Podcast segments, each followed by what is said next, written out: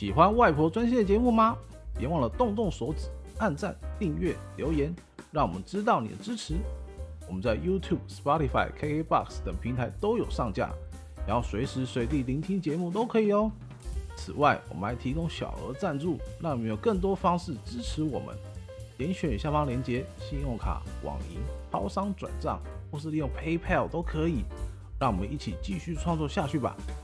另外，外婆专线也有 IG 和 Facebook 专业，不定期分享美国生活、文化和工作的丰富内容，期待你们的参与。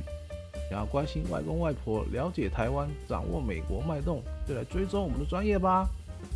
嘿，外婆外公，各位听众大家好，欢迎收听本周的外婆专线 Hotline to Grandma 第三十二集。哎，不是，是三。欸是第三十三集。哎，完蛋，完蛋！你而且你没有说你是谁？我是阿咪，我是年糕。哇 Hello，一开头就错，一开头就落塞。没错。先不要讲这个，你知道我最近创了一个 IG 账号。哦，所以你是因为要单飞才讲错吗？没有啦，想太多，反正就是。那是怎么样？为什么要创账号？反正就是我创了一个这个专门评论，也不是说也不是很认真的一个账号，就是专门评论电影的账号啊。就是哦，就是没有，就是打算就是以自己的观点，可能有时候很认真，有时候没有那么认真来评论。就是我最近去看电影这样。哦，所以是影评？对，算是对对，没错，就是影评。然后那个那个名称叫做这个膀胱指数，为什么叫什么？是代表什么？反正就是我跟我的表姐跟一个表弟，就是以前就是很喜欢看电影，这样就是每周呃，就是每周可能会出去个一两天看电影这样。然后就是可能我，我每次都会看到一半 就会跑去上厕所，然后常常被他们调侃这样。然后后来哦，后来久而久之就这个灵机一动，就某一天灵机一动，然后突然想说，哎，创一个这个，创一个这个膀胱指数，然后做、嗯，所以是越少代表电影越好看。对对对，尝试自己来，然后尝试自己来写个影评这样了。嗯、对，然后、嗯、然后你去看，你去上厕所越多，就代表这个电影越难看。对对对对对，稍微讲一下这个标，稍微讲一下评分标准了。反正就是分数就是从零到五嘛，然后零分就是非常的好看嘛，然后好看到不喝一滴水，然后舍不得离开这样。一分的话就是可能这电影也不错啊，就是但就是就是来不及看完这个工作人员名单或者是彩蛋就跑出去了。两分到三分的话就是让人家有点让我有点尴尬的分数，就是通常就是看到一半觉得嗯。然后这个部分可能可以去上个厕所，然后就跑出去了。这样四分到五分呢，就是 我去看《悲惨世界》电影版的时候的跑厕所次数。那一次我还印象非常深刻，因为那时候是刚好过年，我们，我们一群亲戚去那个去那个西门町的角色影城啊，我不知道他还在不在。去看那时候是刚好上映那个《悲惨世界》。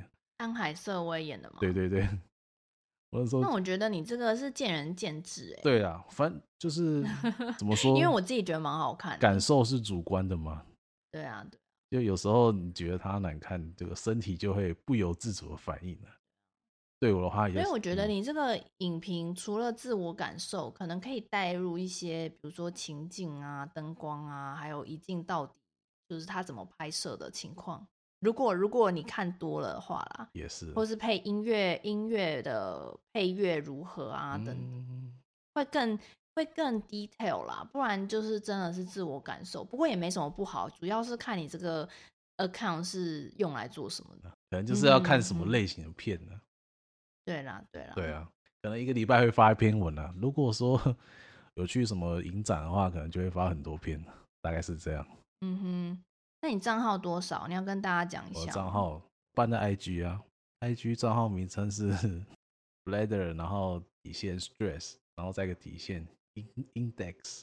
哦，OK，好，哦、那欢迎大家去追踪。好，那我说说我最近，嗯，我最近用了一次 ChatGPT 四点零，对，真的是蛮厉害的，因为这个主要是要付钱，嗯、然后在如果你用不用付钱的话，嗯、当然也我觉得已经是很厉害的。可是我用了付钱了之后，我可以感受到付钱后跟付钱前的差异。就是它速度明显快很多，而且我觉得它文案其实也写的比较好，会诊的那个模式啊，还有它呃也可以，就是你如果跟他说你想要，就是现在网络上最新的什么什么什么，他都会直接给你。那因为在付钱以前的版本是，我记得没错，应该是到二零二二年年底。所以，比如说《阿凡达》是近期上映嘛，哦、然后第二集就之前第二集对。那如果你问 GPT，他就会跟你说《阿凡达》还没有上映。哦、但是如果你问付费后的，他就会知道这个已经上映了。哦，阿、啊、阿、啊、付费是要是是怎么付？每个月付吗？对，月付二十。哇，二十哦。不过，不过我是觉得这个东西真的。是对很多产业都有影响。嗯，最有影响的呢，我个人目前感受到就是文字。嗯，因为因为包含我写英文，或是我在写呃中文文章的时候，嗯、其实 GPT 我觉得它真的有一定的实力，就是盖过很多文笔不是很好的人。那如果你本身没有很厉害的，就是那种文采啊等等，我觉得也很容易被 GPT 盖过。哇，但是是什么大学生的救星啊？对，但是是我们的克星啊，就是是文字业者的克星。大学生的救星，因为让大家只要懂得问问题，嗯、你就可以写出一个好文章。嗯，对啊，啊，对啊。不过这就是我用了 ChatGPT 的想法。嗯哼，那事不宜迟，马上就切到我们今天的主题。嗯哼，啊，这个关于今天的主题呢？年糕想到这个美国，在美国工作的这个计划，准备了这个一系列的主题，可能会在这个，等接下来几集要来跟大家分享，就是在近几近几年在美国工作的这个产业变化或什么之类的。那我们现在问问年糕为什么要做这个计划？好，就是嗯、近应该说从疫情过后。嗯，大家应该都很好奇，说在美国找工作的情况，因为过去其实像 data scientist 还有那个 computer science、software engineer 这些工作，大部分都还是呃算是在美国蛮好找的。但在疫情过后，感觉情况有所改变。那包含你如何在美国找工作，毕业后呃的工作签证啊，还有 OPT 学生签证。只有三年，或甚至只有一年之后，到后面的申请绿卡，感觉对留学生都是重担，尤其是在没有身份的状况下能找到工作，我觉得更是一种就是压力。那如果当然你想说直接回台湾是没问题，可是回台湾也有回台湾的呃的的处境，那在美国找也有在美国的困难。嗯，所以我就决定，就是开始邀请，嗯、呃，我一些的学长学姐啊，还有可能同辈，在这个这些情况下，嗯、呃，的想法，还有他们如何顺利找到工作，或是他们遇到很多困难，如何改变自己等等的心境历程。对，所以我才想要做这一系列的企划。嗯、所以呢，我们就要邀请到我们第一集哦，这一位受访者叫 Tony，哎呦。请掌声欢迎他。大家好，我们今天请 Tony 先自我介绍一下。大大家好，我是 Tony，然后我其实是 Linus，算是我比他早来一年，就是我们其实是同念同一个研究所。我本身大学其实是在台湾念，也是跟 Linus 念同一间学校。然后我其实来美国差不多六年了，我一开始。在这个德州读书，然后后来也是因为工作的关系就搬到纽约。然后我本身的背景其实是念呃 software，呃，我目前就是待过一些不同的公司，就是大大小小的。之前上一份工作算是一个比较中型的一个做像是区块链的公司，嗯，然后我是在今年年初的时候，算是呃也算是换了工作到一家比较小的一家 startup，开始现在的工作这样子，所以呀，这个就是我目前的状况。那可以请 Tony 讲一下，简单讲一下就是工作的内容吗？嗯。嗯，我现在工作内容其实跟呃传统大公司的工作内容会蛮不一样的。嗯，我现在工作内容其实我们是因为还是公司规模比较小的关系，我们其实去年才成立。其实我们目前的产品就是在写一些开源的软体，嗯，所以你可能有接触接触过这行业的，你会用比方说一个 GitHub。那这个地方就是你可以去，呃，下载大家的城市嘛。然后我们目前的产品就是我们写这个东西给其他的呃开发者，所以软件呃软体软体工程师来做使用。那我们目前的领域其实是做一些，呃，比较像是 data scientist 那种的工具。那那工时呢会很长吗？还是就不一定啊？因为我其实被招进来，我算是比较新的成员，所以工作内容其实我是自己给自己安排。哦。然后我们可能下面也有一些实习生，不会就是完全是我在投入开发的工作，可能会需要去看一下呃他们的进度。然后比方说工作时间。我会说蛮不定的，所以我会是比较偏，不是不是传统那种，比方说九点到五点上班下班，哦，就是看工作进度这样。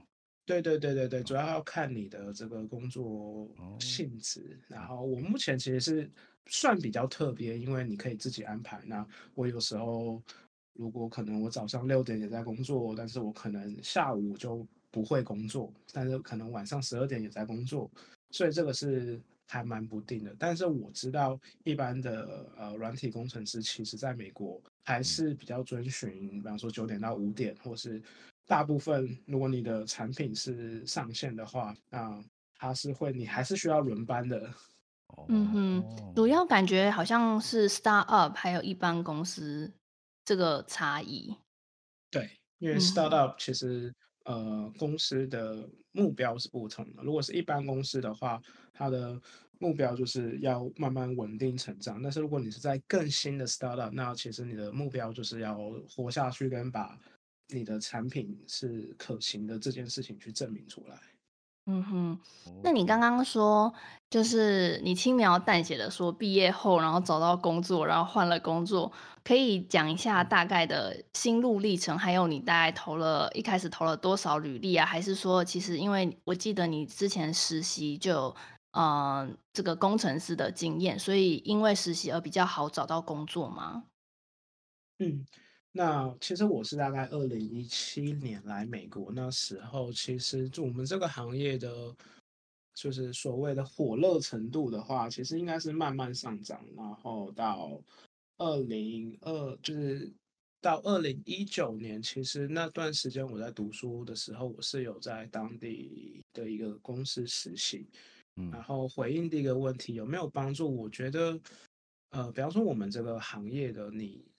当然，首选是你要在你的履历上面有实习的经验，因为一方面你可能在台湾有工作经验，对于我们这些外国人来说，那其实在美国人的眼里去去看待我们这些外国人，呃，这些经历其实都是偏比较。没有在他们的心中是比较不会被看见的，因为第一个不是当地的公司，然后第二个你做的事情可能会比较没有这么的有影响力，所以我们这个行业来的，比方说有一个准则就是原则，如果你要待下来的话，都会建议你说要找一份工作，因为你要呃，比方说你如果是实习生转正职的话，这条路永远都是最容易的。嗯哼嗯。那那想请问说，在这段时间你有被 lay off 过吗？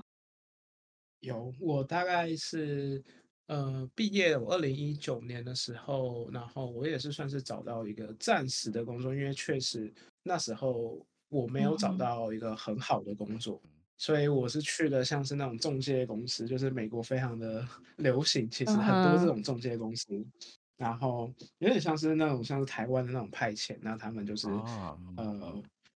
去去分开去分开找人，然后你进去，你就是比方说是走这个合约合约制。嗯、然后我大概是从二零一九年我干到了二零二零年的四月五月，那时候不是有个 COVID 吗？对啊。然后爆发，我就被 lay off。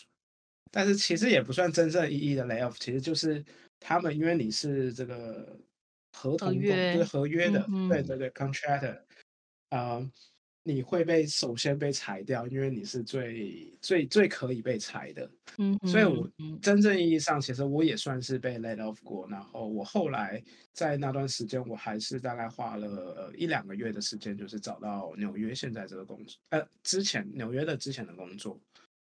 OK，因为我知道说，我们如果被 lay off 的话，只有这两个月，六十天，六十天，天，我忘记，对，差不多，六十天，对，所以你就是，那你那时候会觉得快要呼吸困难，然后每天压力很大的找工作吗？这个压力当然是有的，特别是你第一个压力，我觉得是因为可能那时候市场不好，你会遇见说。嗯你找工作的难度是会增加的。第二个是你实际上会有那种时间的压力，就很像是一个定时炸弹一样的抱着，嗯、然后你必须要在这段时间找到工作，你才可以解除它。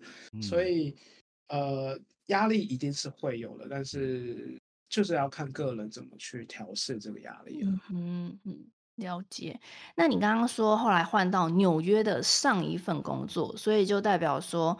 其实你最近这份工作并不是因为被 lay off 而换的，那就是、哦、其实是上上份，哦、对，上上份哦，所以你在纽约等于换了三个工作，呃，第三个，对，第三个，那那想要请问说，为什么就是在不是被 lay off 的情况下，呃，然后工作还算稳定，为什么你选择就是换工作呢？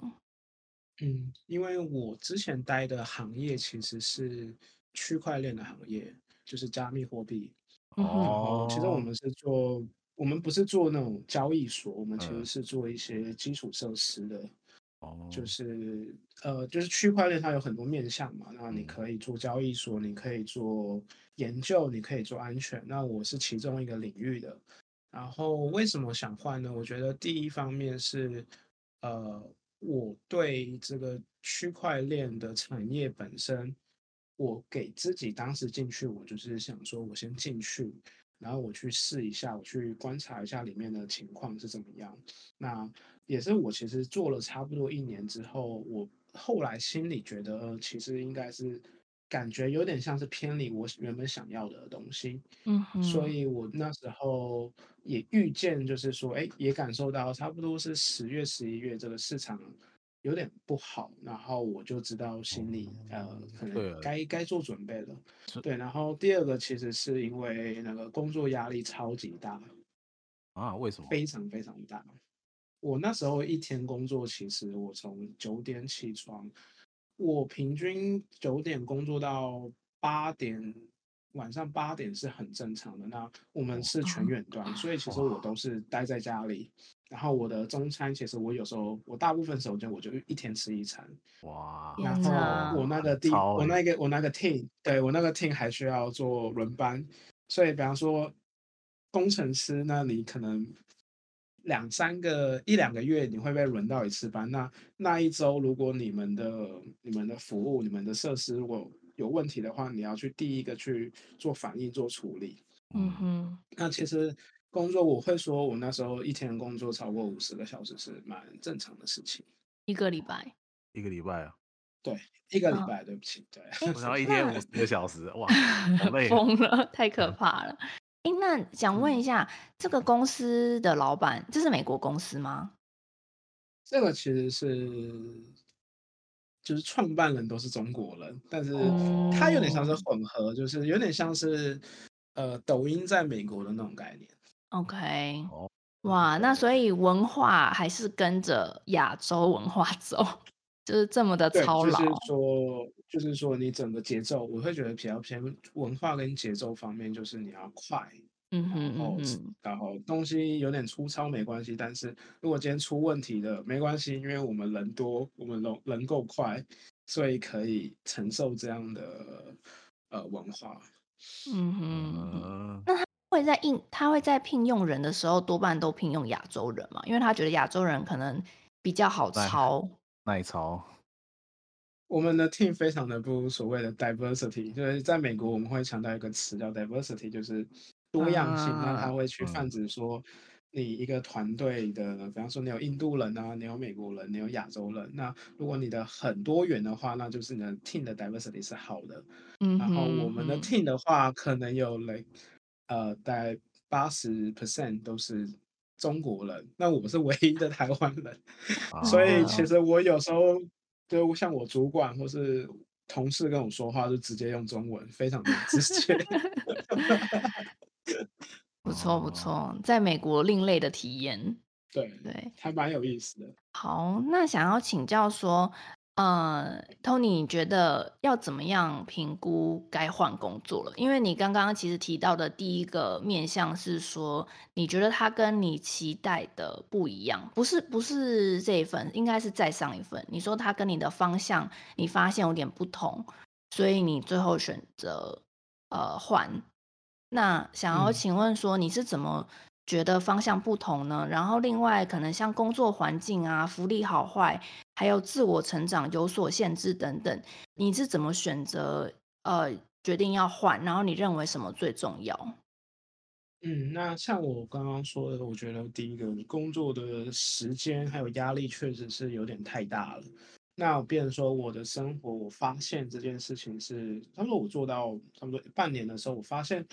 我的生活重心有慢慢都被必须要这个偏往工作去靠，就是我没有办法，比方说九点上班，我五点就下班，然后晚上我就没事。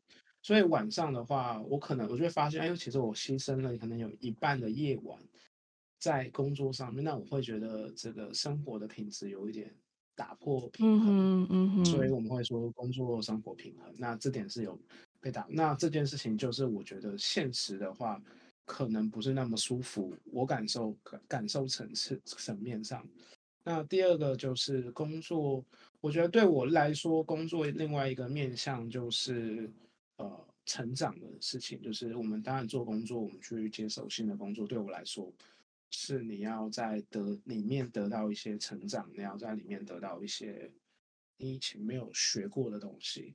那我也是后来觉得，呃，我学到了这样的文化，然后我知道，如果你今天一个 team 要把一件事情很快、很有品质，应该也不能说很有品质，就是很快可以把它完成的话，你是需要什么样的开关去让整件事情出发？那我觉得这件事情我已经看到了。然后第二个是，我觉得我也知道说，我我在这份工作，因为你快节奏的关系，你必须要很去适应说你的。思考的过程一定要快，然后你要去很快的，就是可能在大公司你可以有两天去想一个大的计划，但是在小公司的话，我们是半天早上，那我们马上讨论出一个小的结论，我们先从这个小的结论去做出发。嗯、那像这样子的例子。就是你如何快速的迭代，说一个一个一个可以证明它正确性的东西。那这件事情是我在这家公司所学到的，然后我也觉得我学到差不多。然后第三件事，其实所谓的福利好坏，我觉得福利好坏、工作内容这点事情，可能或或者说薪资待遇，会是我相较比较排序后面的部分，因为呃，其实其实我觉得在我们这个行业，你赚的钱多不多，跟你感受好不好是两件事情，嗯，就是怎么说？你可能在你可能在所谓薪资很好、福利很好的公司，但是你是不不忙的，嗯，这件事情可能是会发生的。所以并没有说你的产业、你的公司很压力很大，你就薪水比较高。那对我来说，因为我不太会去在意，我不太会去比较这件事情，因为现阶段我的目标是更多的在个人成长，嗯，所以我不会去想说，哎。呃，我这个花这么多时间，我钱也没有去要一些比较大的公司多，其实还行。但是我去，我我不会去说比较说这个所谓呃 CP 值吧，就是哎、我投入跟我回报的回回呃回报的东西，所以这点是还好。然后第四点，我觉得就是产业。那其实我当初投入这个新创的这个行业，其实我们新创就是。因为你有可能一百家公司，你最后只有一家公司会活到最后。嗯，所以我们自己，我们其实是一个员工的话，我们所受到的风险一定是相较小的。对于那一些创创始人来说，那其实我也聊过很多。就是在 team 里面的人，就是比方说一些 senior，他们做已经做了二三十年的那种人，也是我们 team 也有这种人。嗯。那他跟我的说法，他其实也是说，我就是想来，就是一两年看一下。那如果觉得没搞头，我们我就走了。所以其实我们其实都是抱着这样的心态去去去做的。哦，嗯，哎、欸，我觉得你这样真的是冒着有一点小的风险去赌上自我成长。因为，因为我们虽然说，就是他们可以两三年看没搞头就走，但是如果对我们来说要走的话，是会有其他的身份压力之类的。所以我觉得你算是很很知道自己要什么，所以你才选择要换，而且还是换在 startup。对，我觉得另外一点也是我自己平常就有在做。随时跳槽的准备，嗯，就是在我们这个行业，呃，所谓我们会说一个叫做 retention rate，就是说你一家行，比方说我们会去看一家公司，你的员工平均待了是四年呢、啊，还是八年，还是十年？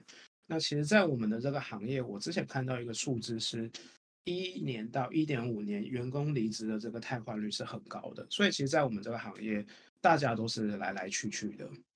那所以，对于我们这些底层劳工们，其实我们要做的事情就是，你要有随时你会换工作，然后你可以准备下一份工作的准备。那其实我在这这这这一点的话，我平常偶尔也是会去去准备这些东西，就是哎，比方说，你知道你在市场，你要去知道你在市场的这个竞争力是多少，那其实你心里会比较有底，就你比较不会去怕说找不到工作。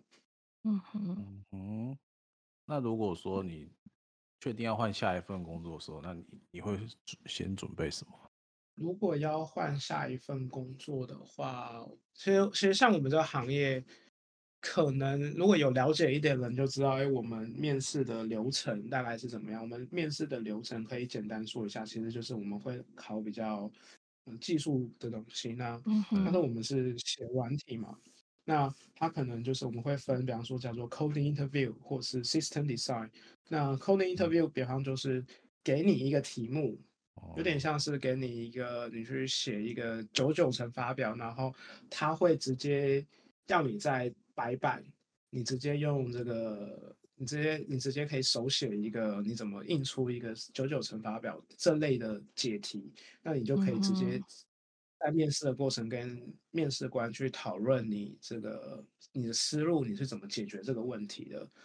然后他会问你，哎，那这样东西我们可以怎么变更快？所以像这点，我们就是必须要做一些，平常要做一些所谓的刷题，就是会有一些这样考程式的这种题目。那另外一个就是 system design，system design 就像是哎，直接问你说怎么设计一个 Facebook，怎么设计一个 Instagram？那我们这行业，你就要说，哎，那我们资料库要怎么设计？我们的网站要怎么，要做一些什么样的服务？那我们的些，我们的一些呃细节的东西。然后，如果今天有一百万人的话，我们要去怎么处理一些乱七八糟的问题？所以会很去直接的考你经验。那第三个我们会考的像是 behavior question，就是。会问你说，诶，如果今天你跟你同事有意见上的冲突的话，你会去怎么解决这件事情？或者说，如果你今天是一个团队的领导者，你今天下面有一些呃工作效率不高的问题，你要怎么去处理？他会去反映说你今天工作是怎么去处理这些事情的。所以，其实，在我们这个行业，你三个面向都会被检验到。那我们这行业其实，你真的要得到一份工作的这个。过程可能长长会一两个月，然后那你可能会有五关，一二三四五，然后你可能前面会是 coding interview，、嗯、后面最后一关你要去他们的 onsite，onsite 就是说最后一天，那最后一天可能会有四个面试官，四轮四个小时，接。着问你这些东西，所以其实呃，他们检验人是会比较呃谨慎的，呃、嗯哼。而且我觉得，除了考你那个 technical question 之外，他还要考你的耐心跟毅力。你要从头坚持到尾，然后都要保持着最佳的状态，真的很累。真的。如果是 senior 的话，就是会更面向。那如果是你那些刚毕业的，可能就是只有前面一两关我刚刚说的这个东西，嗯、所以。这个东西有点像是一个超级马拉松吧，所以我在我的观点，我会觉得它是一个金字塔，因为你会越来越少的人可以待到最后。嗯哼，哦，好，了解了解。接下来问这个问题，可能就是所有到这个到美国工作的人都可能会碰到一个，这算什么最终目标吗？就是。窘境，窘境其实是窘境，就是如果你的 绿卡已经在跑了，这个公司也愿意帮你办绿卡，那你还会建议换工作吗？如果说在你刚刚说的呃自我成长啊已经差不多了，或是觉得好像到了一个瓶颈的时候，但是绿卡又在跑，你会怎么做？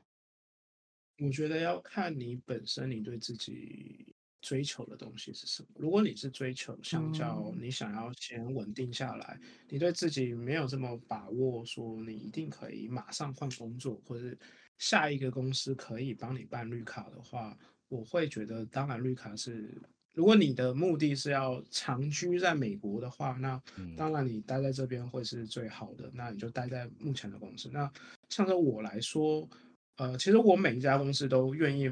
这个办绿卡，真的我都没有把它跑完，因为我会觉得说，第一个我不确定，我我不我不确定说我以后一定会在美国发展。第二点是，我觉得即使我换工作了，那我会觉得一个正常一个正常的公司呢，帮员工办绿卡是一个蛮普遍的事情，所以我比较不会去焦虑这件事情。嗯，因为我会觉得说，我拿到绿卡不代表说我工作就会提升二十 percent，这件事情不会成立，所以我会觉得绿卡让他可能就是只是说，哎，我可以可以在美国就待下去。那当然你要说，呃，我排不排斥拿？我当然不排斥啊。嗯嗯嗯，其实就是知道自己最终目标，然后以哪个为优先，你就知道到底要不要换工作了。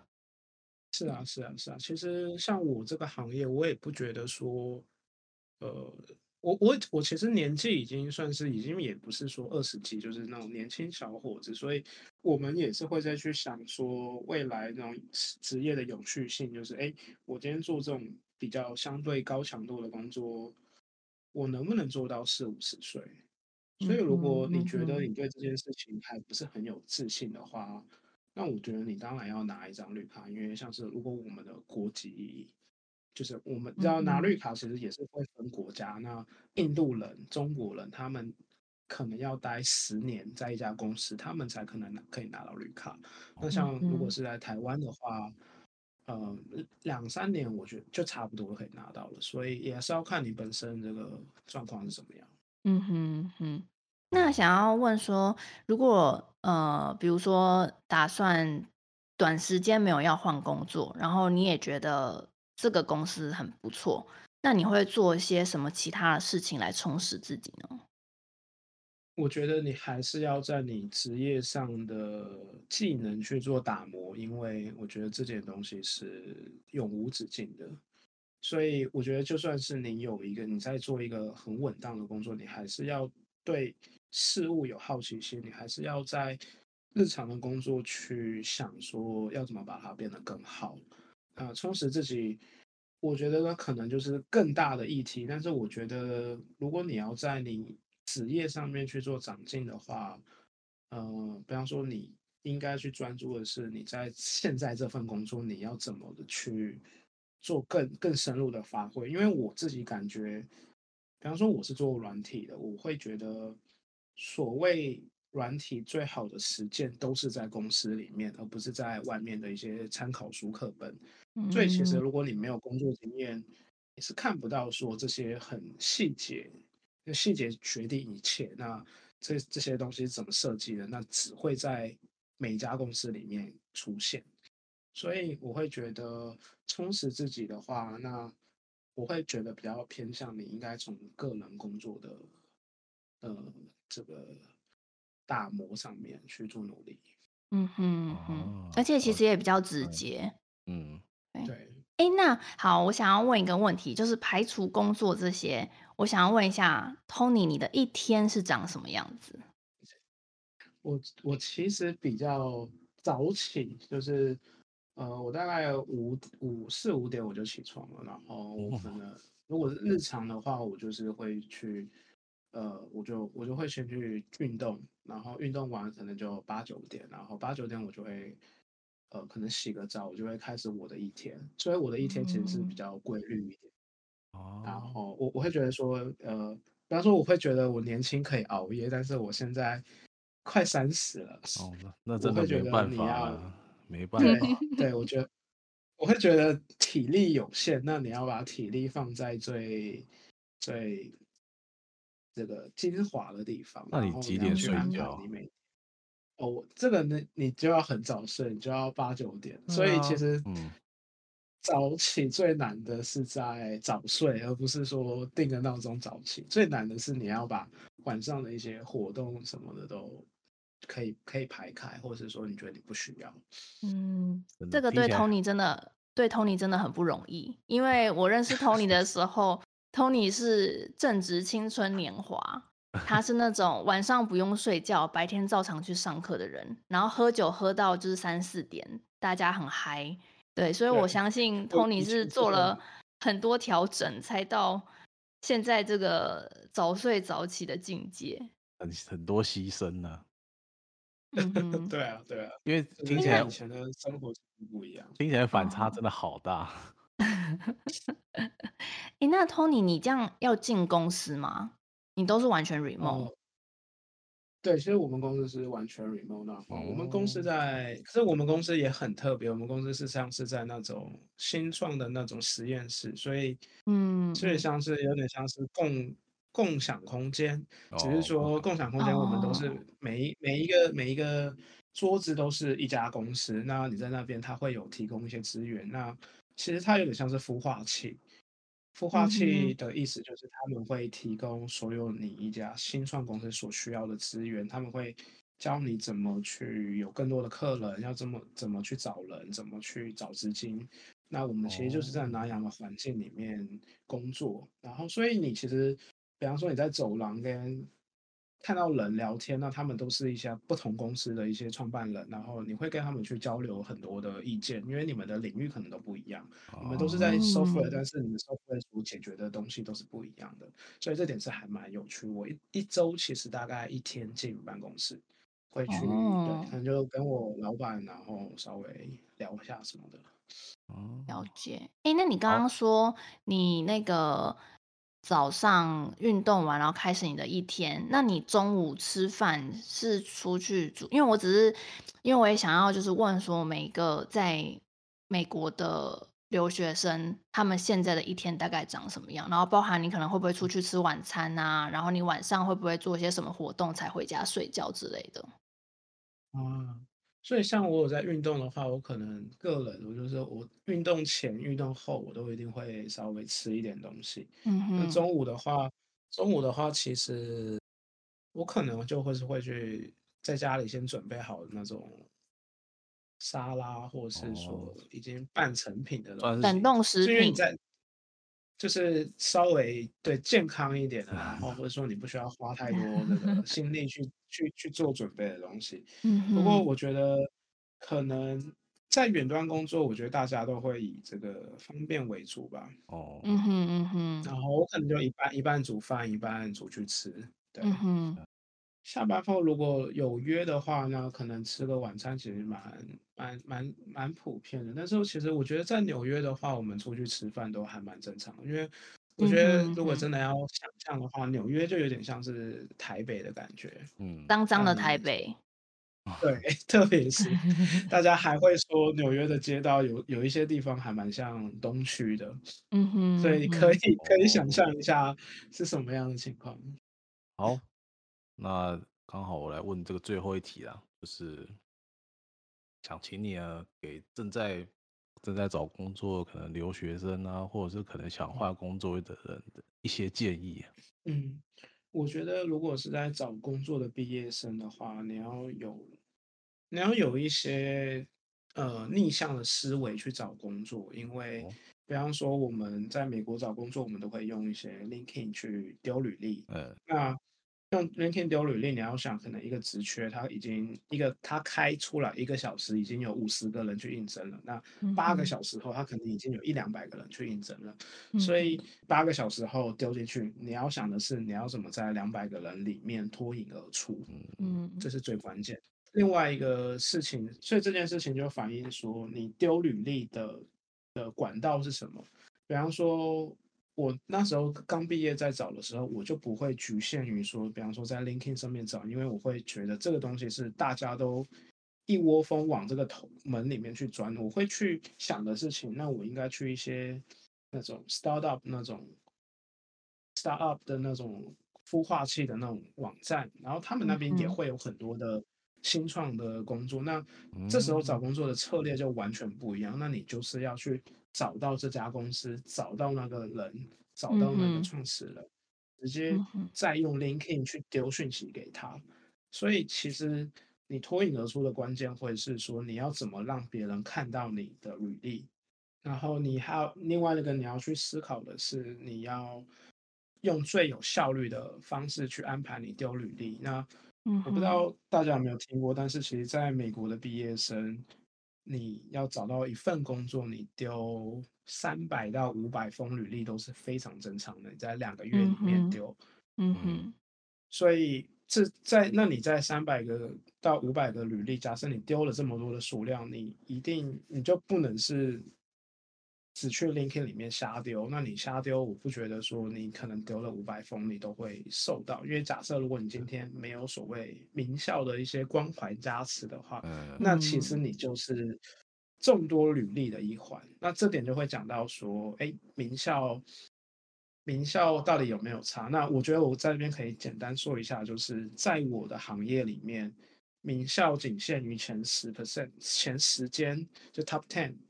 嗯，那你可能会多少？哎，这些实习生是你会觉得，哎，这个实习生是感觉蛮聪明的，然后你会有点意思想要让他来过来，呃，面试看看。但是这些我说的全部东西，其实都只是初期你要怎么拿到履历这件事情。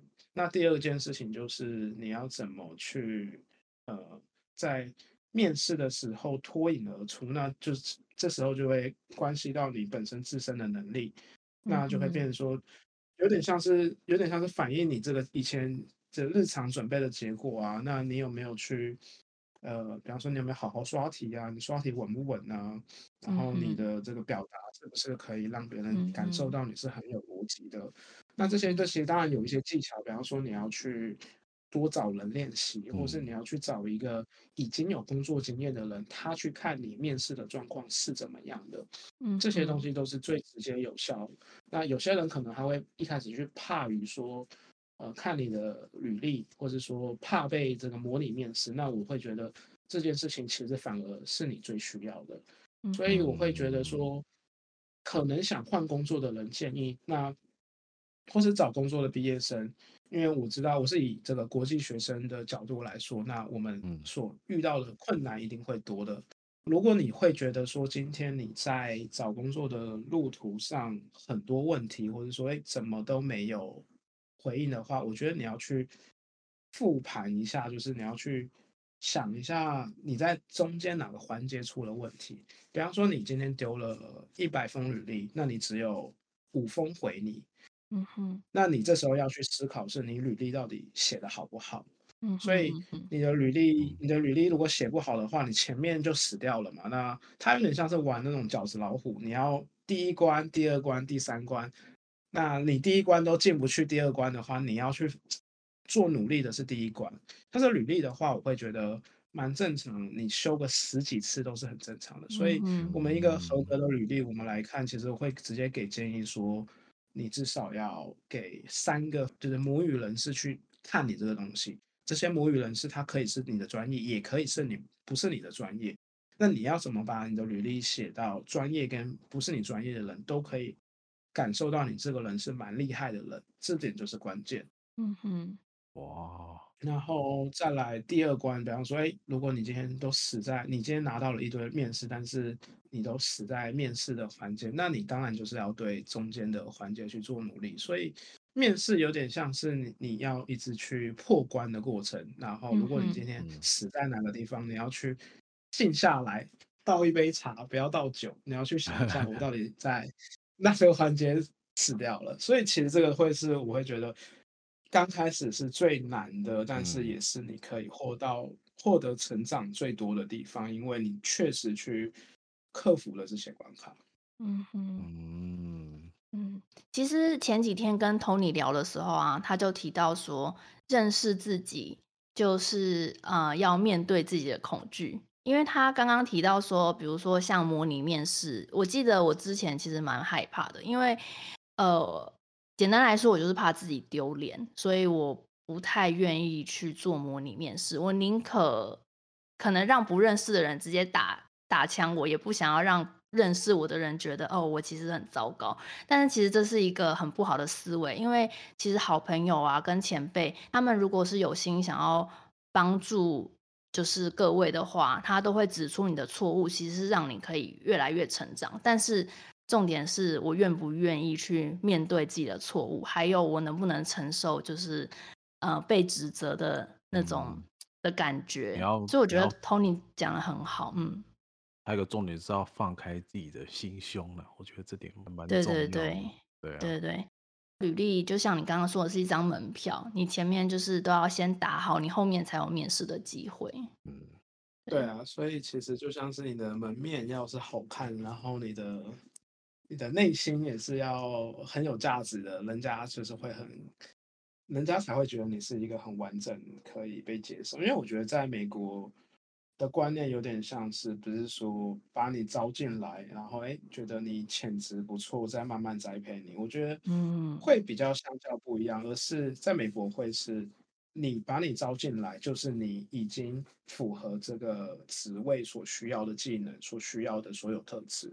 嗯，所以我觉得心态的转化是很重要。嗯，就是你要把自己的感受层面，你要去把它控制的小一点。就是比方说，你面对挫折，你面对丢不丢脸这件事情，嗯，因为其实感受来说，它反而会是阻碍你。所以其实你的感受没有这么重要。